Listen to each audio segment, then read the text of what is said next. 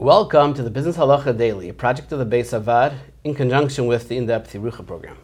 I'm joined today by Dayan Yitzchak Grossman, Rosh Chabura of Greater Washington Community Kollel, and Dayan at the Beis Avad.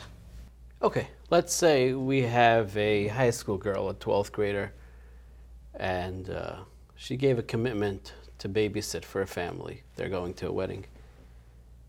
Uh, the day of the uh, babysitting job, she realizes that she has a major test the next day. Uh, by canceling on her job, she will cause the uh, parents who are unable to find another babysitter to have to miss the wedding. Is she prohibited from reneging on her commitment to babysitting for this family?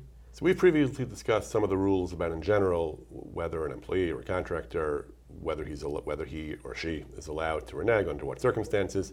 One major exception is our kind of scenario. The Gemara establishes a rule that bedavar ha'avad, when there's going to be a loss to the employer, then a worker is not allowed to renege. Now, davar ha'avad, a loss, doesn't have to be financial loss. The, the post can talk about davar ha'avad shalmaman, davar ha'avad shena shalmaman. There's such a thing as a loss which is social, not, not actually a, a, financial loss. It talks about not having an instrument for a wedding. The poel is supposed to bring an instrument for a wedding, and if he doesn't bring it, the wedding will miss an element of music, and that's called davar ha'avad because without the music, it's not the same thing.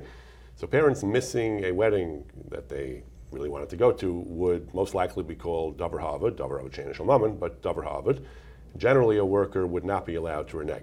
The question is here, where she has an important test, so the, the examples of uh, a poel is allowed to renege even from davar ha'avad if uh, davar if it's an onus, if it's something that's a severe, unforeseen circumstance that makes it impossible for him to continue, for impossible to do the work.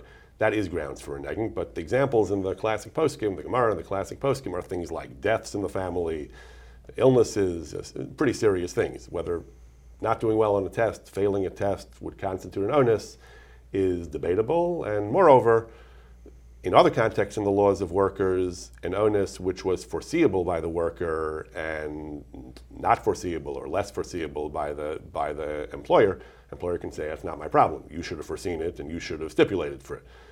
The original context in which that distinction applies has to do with uh, whether the, the, employee can get paid if, if something went wrong and he couldn't do his job because of an onus. But here, where the employee wants to use the excuse of onus as a reason not to do the work, even if we consider this an onus, one could argue that if it's an onus he or she should have known about and stipulated and didn't because of irresponsibility, he may forfeit the right to claim onus and may have to do the work. If it's impossible to do the work, then if he can't, he can't. But if he could, he may have to suffer the consequences and not cause the consequences to the employer.